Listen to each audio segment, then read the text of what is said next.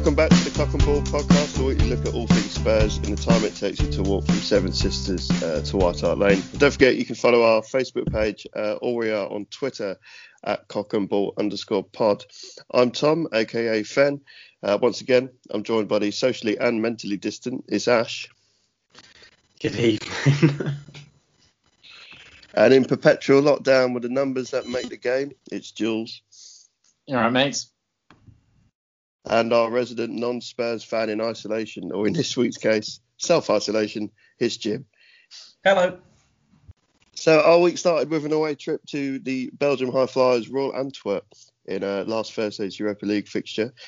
With their masterclass in defending an half-toothless attack, it culminated in a 1-0 loss for us.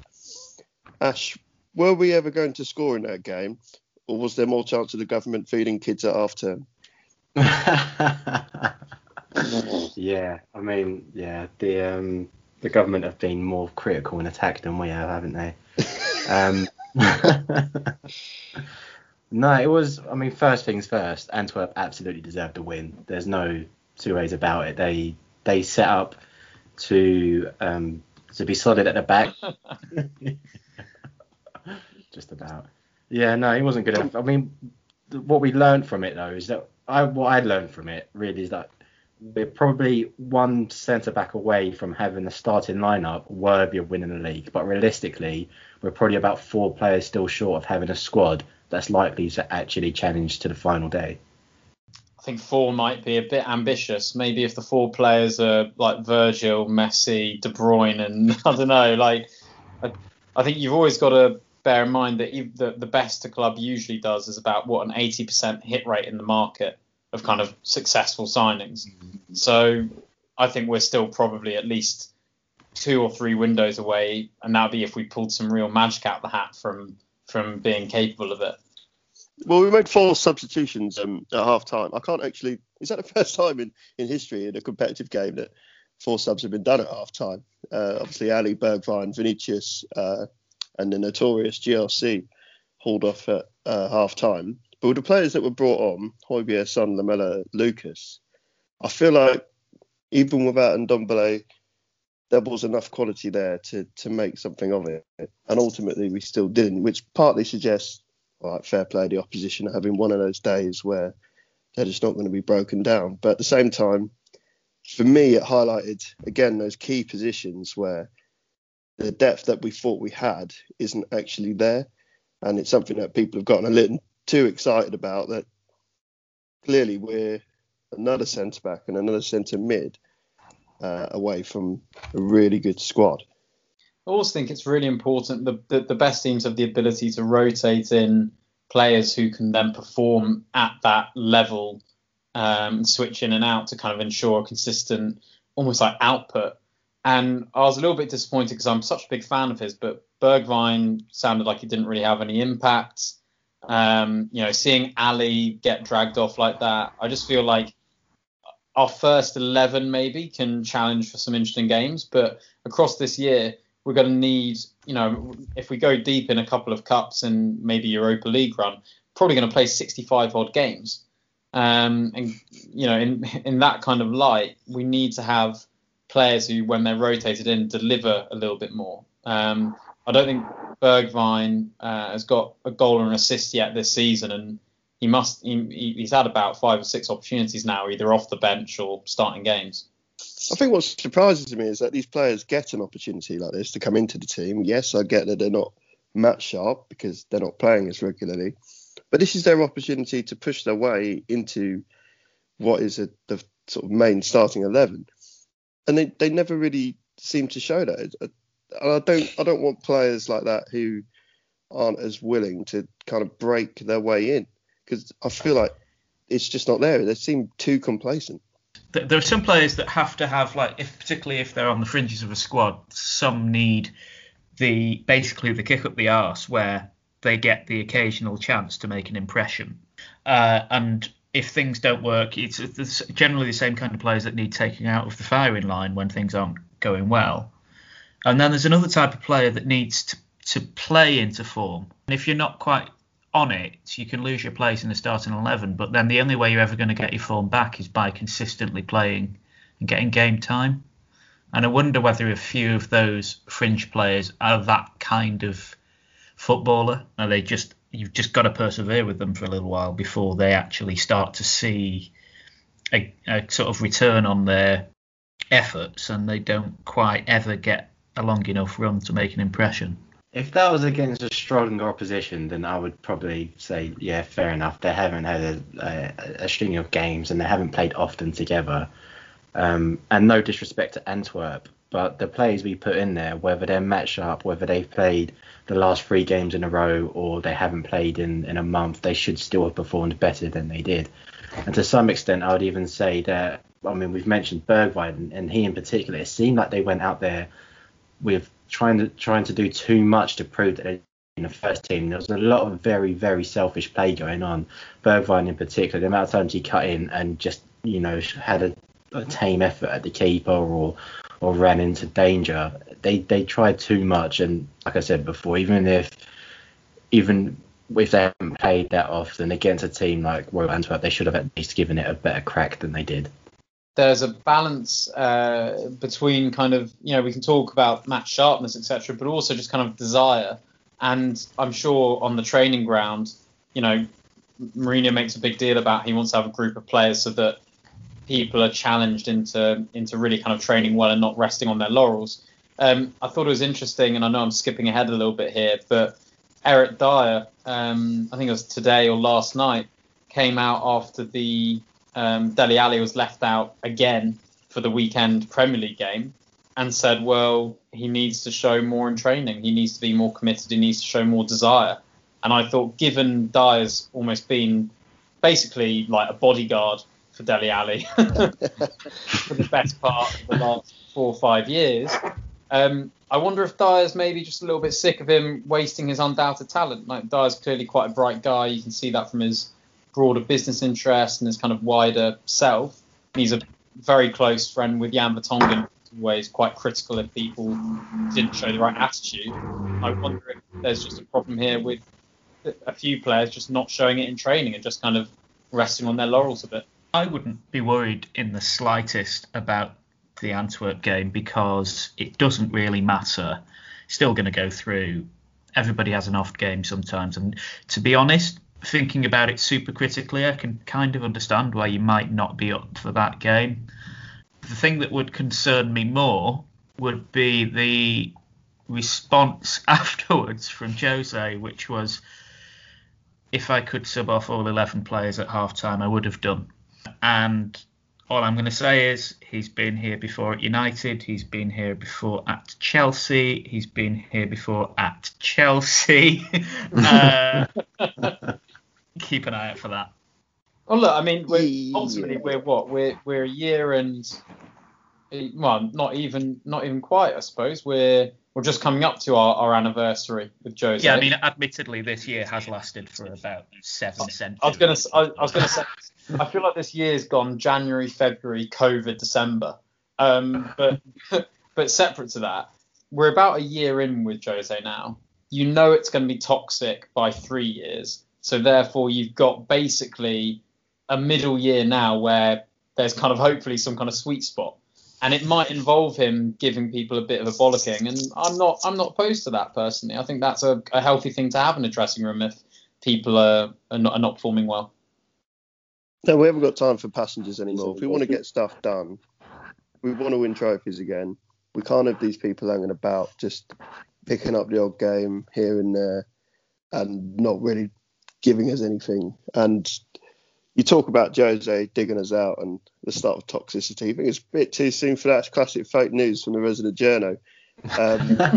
Because come the Brighton game, all right, yeah, we still looked a little bit rusty, but full strength starting 11 and Lamela. And we edge out Brighton in the 2-1 game at White Hart Lane. The first goal came about from Kane aimlessly reversing into Lallana and converting the subsequent penalty. Jules, is that, I'm going to say this with a slight smile, is this a part of Kane's game that you like? No, because it's dangerous.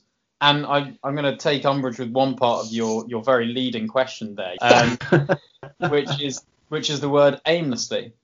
Kane is very clearly knowing what he's doing there. He checks his shoulder twice, and he's got an absolute habit of doing this.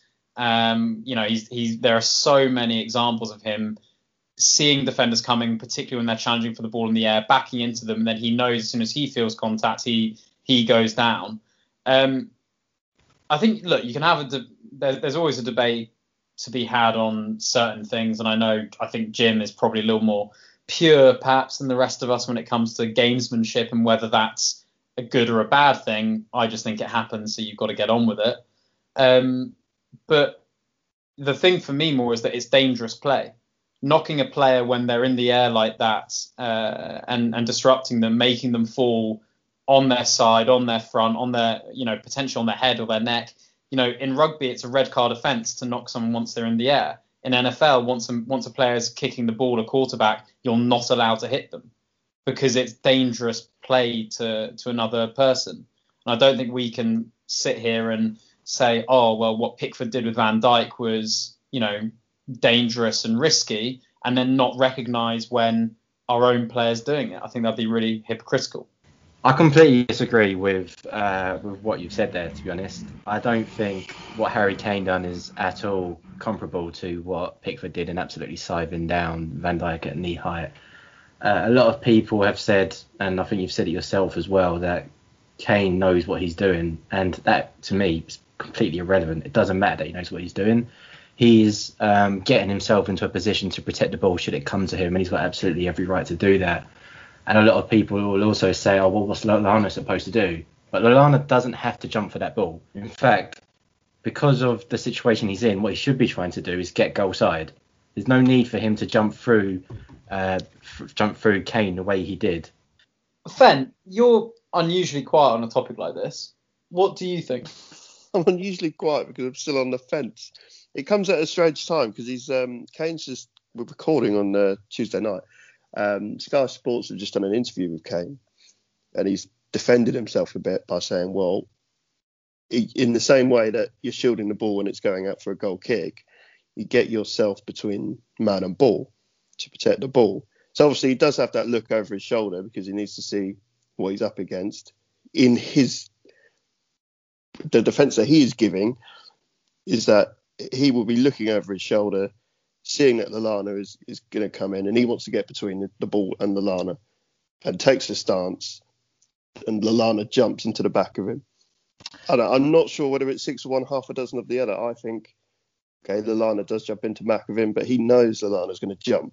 One thing I always notice the difference between is if you're both challenging for the ball in the air, and if one of you refuses to.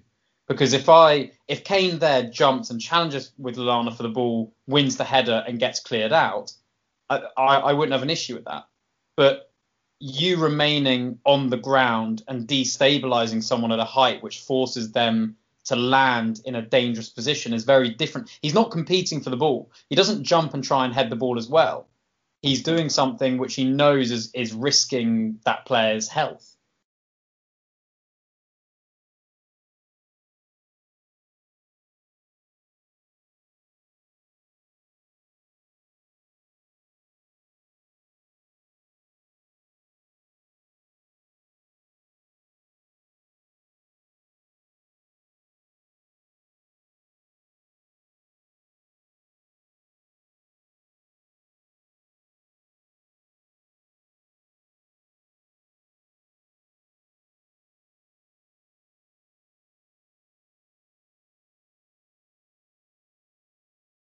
It's interesting to hear what you had to say, Jules, because I hadn't thought about the safety side of it until you said. I totally accept that good players will try to get themselves between the player and the ball, and I think that's fine. But if you watch what Harry Kane did there, he isn't looking at the ball, he's looking at the opponent, and he checks twice. He knows exactly what he's doing, like Jules said. And he doesn't just allow Lallana to jump into him. He leans into it to make it look like Lallana jumps into him. And he does so with the express intention, not of winning the ball, but of going down and winning a penalty. And so therefore what he's doing is not... I don't see that as gamesmanship. Gamesmanship to me is putting the ball in the corner, or little pinch as somebody goes past to let you know that you're there. Trying to win a penalty by essentially going completely against the spirit of the game, if not necessarily the rules, I just think is a really negative thing for players to do. And I think it does end up coming back to bite you on the arse, as Spurs found out later in the game, which I think we'll get onto. I think it's a spectrum between, at one end, game management, which is kind of, you know, you can sort of call keeping things tight, doing the basics well when you're protecting a 1-0 lead. Somewhere after that, you've got the gamesmanship stuff, which you're totally right, does happen. Players do leave a boot in longer than they should, or do sort of slightly snide little things that are within the rules. And then there's another level which I think it's not what we should be doing. And for a player of his quality, I just don't think it's necessary to resort to that. I think I'll put it's interesting just before, and I think Ash might have left. He's clearly not happy with my diagnosis of the situation. I think it's interesting because Jim comes at this from a moral angle over whether or not he's conning the referee, whether or not he's looking to initiate contact, not to play the ball, but to gain a penalty.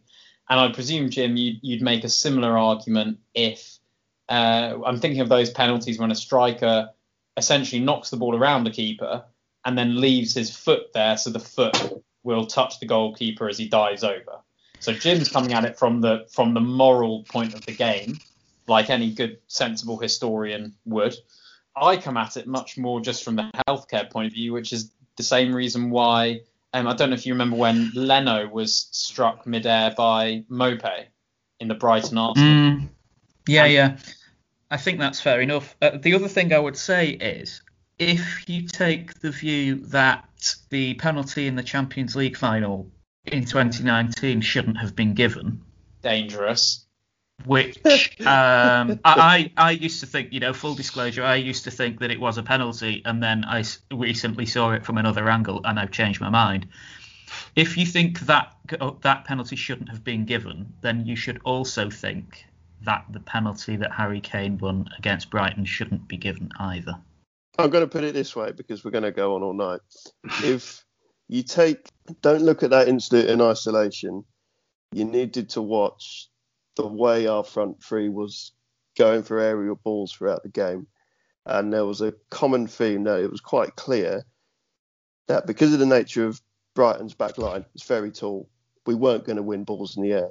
That battle was always going to be lost. We didn't challenge for many aerial duels. They quite often just put pressure on them and look to win the second ball.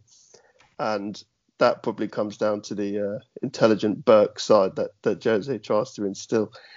So I have a slight bit of cynicism about the whole thing when you look at the game as a whole. Speaking of the rest of the game, VAR certainly played its part. It obviously didn't have a second opinion of Harry Kane's penalty. It denied Brighton a clear penalty, which I think was blatant. The Doherty pulling back on, I think it was Trossard. It's just so frustrating that we can't find non-suicidal right-backs at Spurs anymore. But then there was obviously the VAR review on their equalising goal, where Højbjerg looked to have been allegedly fouled. I think that's what I need to say, isn't it, Jim? Yeah, that's exactly what I mean about the chickens coming home to roost, because there were a few times, there's the Kane penalty, there's Son on one occasion I can think of went down like a sack of shit with a minimal amount of contact. Yeah. And if you're a referee and you keep seeing that, you're then inclined not to give that team the benefit of the doubt. And when you look on VAR with the Højbjerg incident, yeah, totally, like the referee got it wrong. VAR got it wrong. I don't know how they didn't correct that. It shouldn't have been a penalty. I think so. Did he not get the ball? I don't. Yes, he did get the ball, but he got the ball, I think, as a result of playing the man. You could see there was no change in the revolutions of the ball, and that therefore he hadn't touched it. I think he got like a toe on it, but I actually think it was the Brighton player's trajectory that changed the movement of the ball. But whether it should have been given or not, Spurs are not going to get that decision because of the way they've been playing.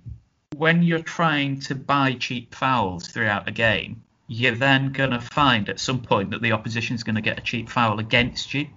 It's not even necessarily about all this thing we were saying before about like the moral side of the game. It's actually just, I think, just good tactics, that if you play well, you're not going to then be punished for the same kind of shithousery that you dole out.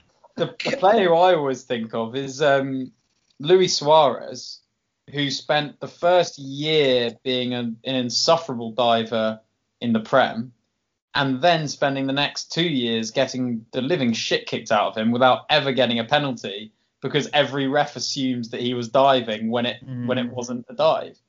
And I think, you know, Kane, if Kane in the next match goes past the player, gets clipped on the ankles and falls, that ref is now going to be very aware of what's being said in the media, the pressure that Kane's put on people, this belief that, oh, he gets away with it because he's England captain and that's why he hasn't gotten red cards, and that Alan Shearer used to do the same. And he's building, unfortunately, like he's allowing himself to be tarred with that stereotype, which I think is ultimately, as Jim says, to the detriment of the team.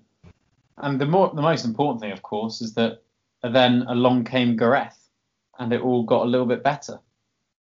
Yeah. I'm glad it didn't take him, I don't know how many games it was before he won a game for Spurs. I'm glad he was actually able to find a winning goal within... At 27 or something, wasn't it? Something like that. And he's managed to do it in, what, 5 or 6 appearances in 3 days. And he took it well as well. A really cracking header to do under pressure, get power on it, get precision. I didn't know he had that in his game. Well, he didn't, did he? Last time he was at Spurs, he didn't have that in his game. Jose made that point midweek where he said, you know, people were sort of expecting him to be full of that kind of ridiculous pace and dribbling and playing out wide. That's not what he's become. He's probably got greater goal threat than he did when he was that player for us. And his headings, you know, he's developed really well in the air at Madrid, and, you know, has really impressive like sort of hang time. But, you know, I think he'll probably score more goals for us now than he would have done at 23, but at the same time, he'll probably get far fewer assists.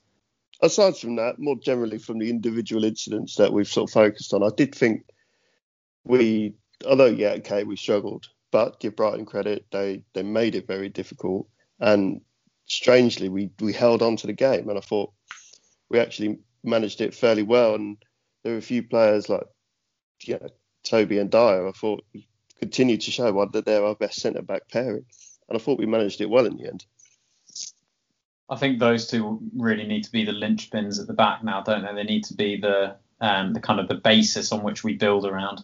And again, I thought Reguilon had a really good game, pushing forward from left-back, brings us so much incision. So nice to see that versus Calamity Davies during the week. Just so enjoyable. I think, you know, that axis with those two and with Højbjerg holding, if that's, you know, if you had said to me at the start of the season, 6 games in are we now, that we'd be second in the table, we'd have smashed up United, and we'd look like we're starting to get a good defensive structure in place, I'd have bitten your hand off. So I think we need to be, maybe myself included, a bit more positive, lads. We've spoken out against authority, mainly VAR, quite a lot so far. So in the past week, on the 1st of November was the anniversary of what famous Tottenham calamity, where they had a little brush with the authorities. I'll give you a clue. It was in 1893. That's not a clue.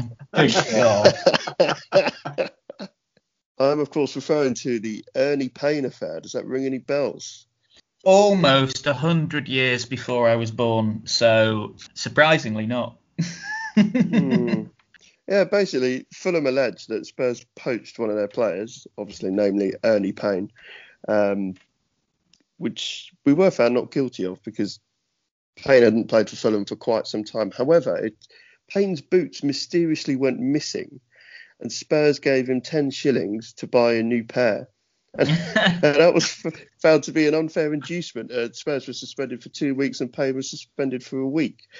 Weirdly, it was strangely a catalyst for Spurs to turn professional in 1895 and become the mighty club that they are today. So that's a bit of unknown history for us. It kind of reminds me of when that was it some sort of builder's yard on the other side of Paxton Road before they knocked it all down and they refused to move, and then it mysteriously caught fire. I'm actually reading at the moment the Wenger autobiography. I just laughed hearing about how when he was at Monaco, he managed to get them to sign Hoddle, of course, our lovely legend. And he had originally agreed a contract with another club, and it was just a case of who could get the letter there faster to the authorities to get the guy across the line. So Monaco ended up having 3 or 4 years of Glenn Hoddle off the basis of Royal Mail First Class or the equivalent. Didn't that happen with was it with Rubinho that happened with? He thought it was going to Chelsea, didn't he? He was at the and then press conference. He thought it was Chelsea. Yeah. And City came in and went, no, we'll have him, thanks, lads. Tottenham were meant to have João Moutinho, if not for one of our assistants in the office screwing up the fax machine, I believe. We signed Eiður Guðjohnsen. I don't know how true this is, but apparently he landed at Stansted Airport on his way to see West Ham and signed for them. And literally standing outside with a taxi sign saying Guðjohnsen, which must be hard to spell. Apparently, Harry Redknapp and Daniel Levy accosted him as he left the airport and convinced him to sign for Spurs, but I don't know how true that is. Anyway, Ludogorets on Thursday in the #Europa. Jim, what is a Ludogoret? Is it a football club or an extreme board game? A Ludogoret is, like you say, it's a board game played by Welsh footballers who are on loan from Real Madrid. They're an interesting side. Second Bulgarian team for Spurs of the season after Plovdiv. They're a little bit like the Chelsea or the Man City of Bulgaria, or more accurately, the Bayer Leverkusen of Germany, but actually with some success because they were bought by a pharmaceutical conglomerate guy about 10 years ago who decided that he wanted to create Bulgaria's biggest football club and did. They've won 9 successive league titles, top of the league again, so they'll make it 10, I'm sure. And they've done okay in the Champions League and the Europa League for a team that doesn't have, Bulgarian league with the minimal amount of respect we can get away with is crap. They've done all right. They're apparently very proud of their crowning achievement was winning at Lazio in 2014, I think it was, in the Champions League. And they apparently built up a bit of a good relationship with Lazio and a friendship.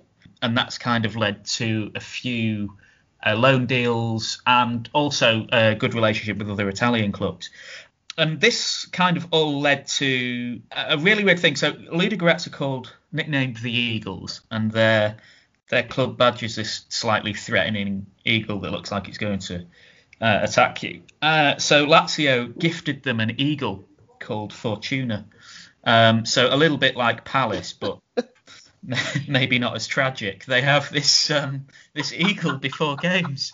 And then the only other interesting things I know about them is they have a winger called Jorginho, and for the slightly less mature among us, they also have a guy, midfielder called Dominic Yankov.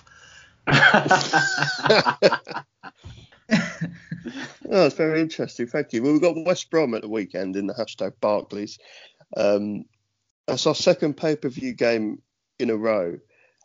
Quite frankly, none of us think that's right. Last week I managed to go to the pub to watch the game instead because you could support a pub, and as I understand it, pubs don't get charged the extra fee to show box office games. They can show them essentially free. But obviously this week we won't have that option because of #Lockdown 2. Ash and Jules, have you been working on an alternative suggestion for dealing with this pay-per-view crisis? Yeah, so I'll try and keep it short and sweet for you, but essentially it's not something that hasn't been suggested before. It's essentially Netflix for football. But here are the reasons why. So according to the BBC, the Premier League rights, i.e. to show the Premier League games in the UK, were sold for £1.488 billion per season between 2019 and 2022.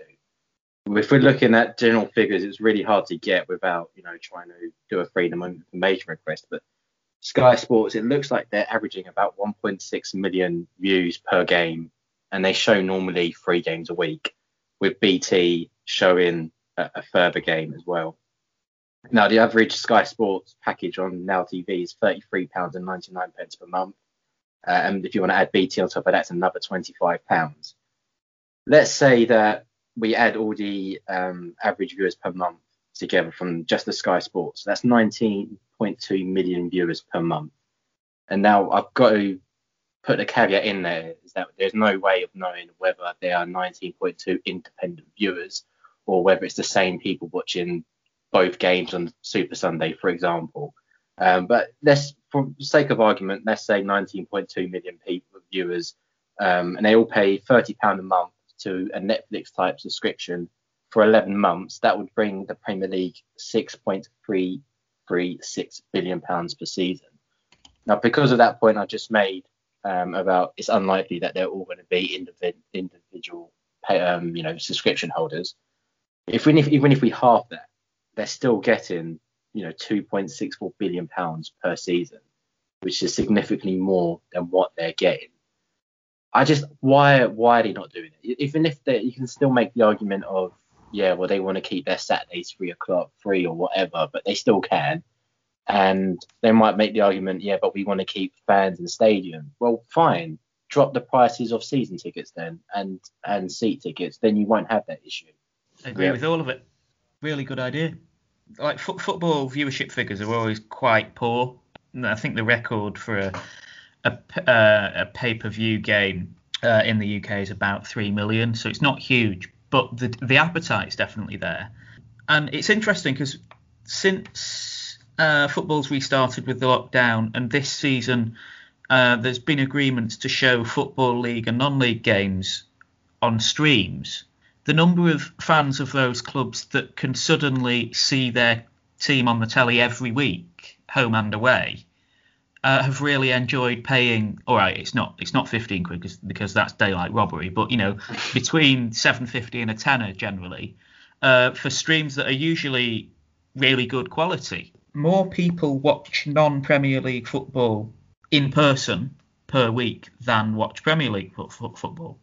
So a good way to kind of make something like that work is just not even just make it a Premier League deal, just make it a football deal that goes all the way down to whatever level it's viable at, level 5, level 6, and just you pay in your 30 quid, and then whether you want to watch Spurs or Leighton Orient, you can just, like you say, go onto that platform and watch what you want to watch. And I actually think it's there's a problem that's going to come down the line when fans start to go back again. But in the meantime, it does seem like a good opportunity to give people access to something again, which is to be welcomed, I think.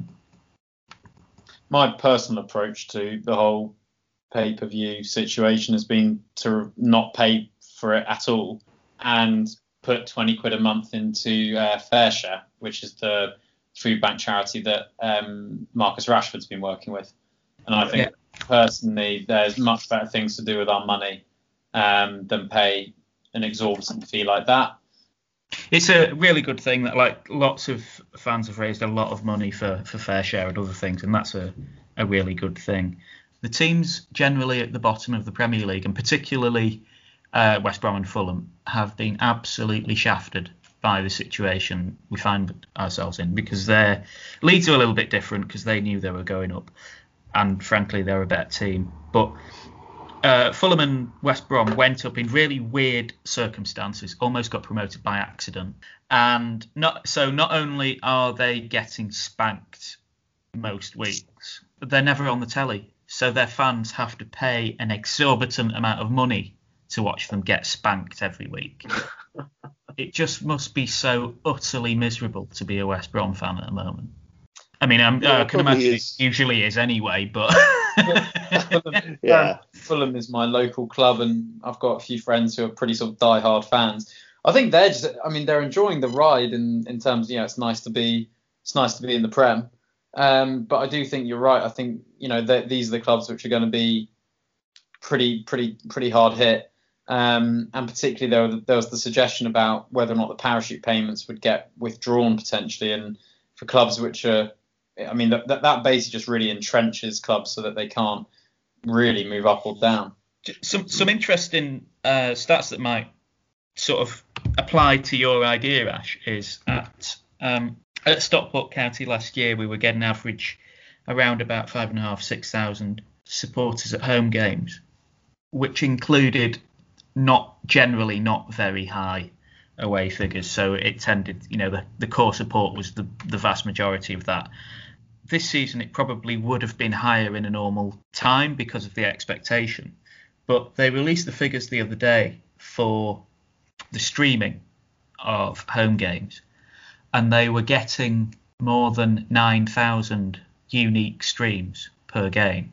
And for every one stream, you can make the assumption that if there were a family of, you know, a dad and a son or whatever, they were only buying one stream. Mm. So that's a sort of, even at worst case scenario, that's a 50% increase in the number of people engaging, which kind of just goes to show the potential of actually allowing fans to see these games. And particularly at the moment when people are pretty miserable about life, I think regardless of who you support, it's actually just nice to have that, isn't it? All right, scores and goals, predictions, Ludogorets, Thursday. We'll start with Ash, what you think? Let's hope we can scramble a 2-0. I'd go for a 1-0 boring away win. 3-1 Spurs. I'm going to go with 2-1 Spurs. Right, West Brom. Jules, what are you saying? I think we'll turn up. I think there's a little bit of form and momentum about the place now. So I'm hoping for 3-1, and it'll probably be Grady Diangana who scores against us because he's bloody good. And ex-West Ham. They're everywhere. Love it. Yeah. It's a game we've got to win because we've got just a ridiculous run after the international break. I don't know if you've seen it. So hopefully we can get a few points on the board before we go into that break. I hopefully see a 3-1 Spurs win. I think probably keep a clean sheet against West Brom. If you have the ability to keep it tight, generally they don't get a sniff. So I would say 2-0 Spurs. I'm going to be bold and go for 4-0. I think we're due a bit of a spanking to someone. I'm really looking forward to now seeing like a drab 1-1 draw, by the way. I think we will. Pereira scoring the 90th minute free kick to win it for West Brom. It sounds it's going to be one of those situations, isn't it? Like after last week where none of us predicted anything but a win, and then Antwerp happened. Yeah, we don't talk about Antwerp. We probably shouldn't talk about the winter fixture schedule at Spurs Avada, because if you haven't seen it, don't look it up. It's pretty terrifying. Let's try and end on a cheery note as lockdown 2 looms. Hopefully this brightens up your lives a little bit in the world of Spurs, because Spurs quite often struggle to do that. Hope you all stay safe and well as we go into this new lockdown. It's going to be tough for a lot of us. And if you want to cheer yourselves up, just follow us on Twitter. It's always a laugh. Shameless plug there. Thanks for listening. We'll see you next time.